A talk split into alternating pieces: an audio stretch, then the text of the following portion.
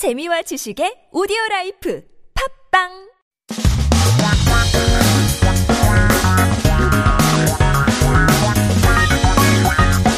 한국에 대한 최신 소식과 한국어 공부를 한꺼번에 할 수 있는 시간 Headline Korean. So keep yourself updated with the latest news with our first 기사 제목. 이렇습니다. 가로수 은행나무 미리 턴다. 악취 주범 가을 불청객 방어전인데요. They are going to shake off the ginkgo trees in advance. Defense match for unwelcomed guests in the autumn season.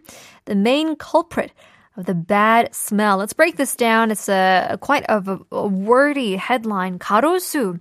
It's that street side, that roadside, that alley of beautiful trees planted alongside. And so if you've been here in the springtime, you can see just an alley of um, beautiful cherry blossoms. And in the fall season, we've got great foliage as well.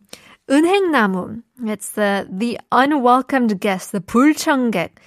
It's the ginkgo tree, 은행나무. Um, so we know 은행 as a bank, but it's also uh, ginkgo trees. It does have quite a bad smell to it. I know you'll see some harmonies out there picking them off the ground and putting it in their rice and their, you know, soups, and they are quite tasty, but if you step on them, boy, oh boy. You gotta throw your shoes out. 매년 10월에서, 어, 9월에서 10월. 되면 은행나무는 열매를 맺는데요. 몸에 좋다고 하지만 많은 사람들이 이 냄새를 좋아하지 않죠. 그래서 서울시에 있는 악취 문제를 해결하기 위해서 은행 열매를 채취하기로 했다고 합니다. Um, so every September to October, ginkgo trees bear fruit, which is said to be good for the body. That's why we do eat them, but Many people don't like the smell of it. 악취라고 하죠. It's definitely a stench. It's a bad smell.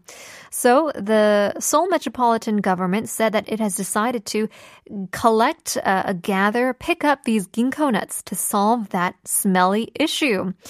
그래서 이 다니는 사람이 많은 지역에 열매를 채취하고 진동수화기나 그물망 설치 등을 통해 열매를 채취할 예정이라고 합니다. So it plans to collect these nuts in areas where there are many people, and uh, they're going to use different methods, such as using tree shakers or installing nets as well. Hopefully, that could be easier for the harmony, so they can just collect the nets to make their rice. In any case, our next piece of news.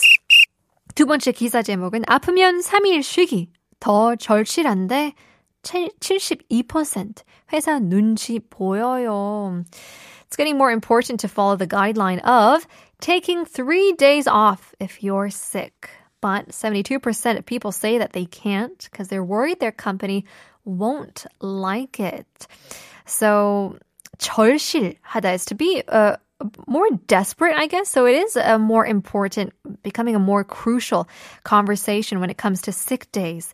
So 눈치 보다, it's a, a very Korean term, which is hard to express in English, but maybe you're just worried of how other people will think of you. It's kind of unsaid, but especially in the work office, you don't want to press or step on anybody's toes.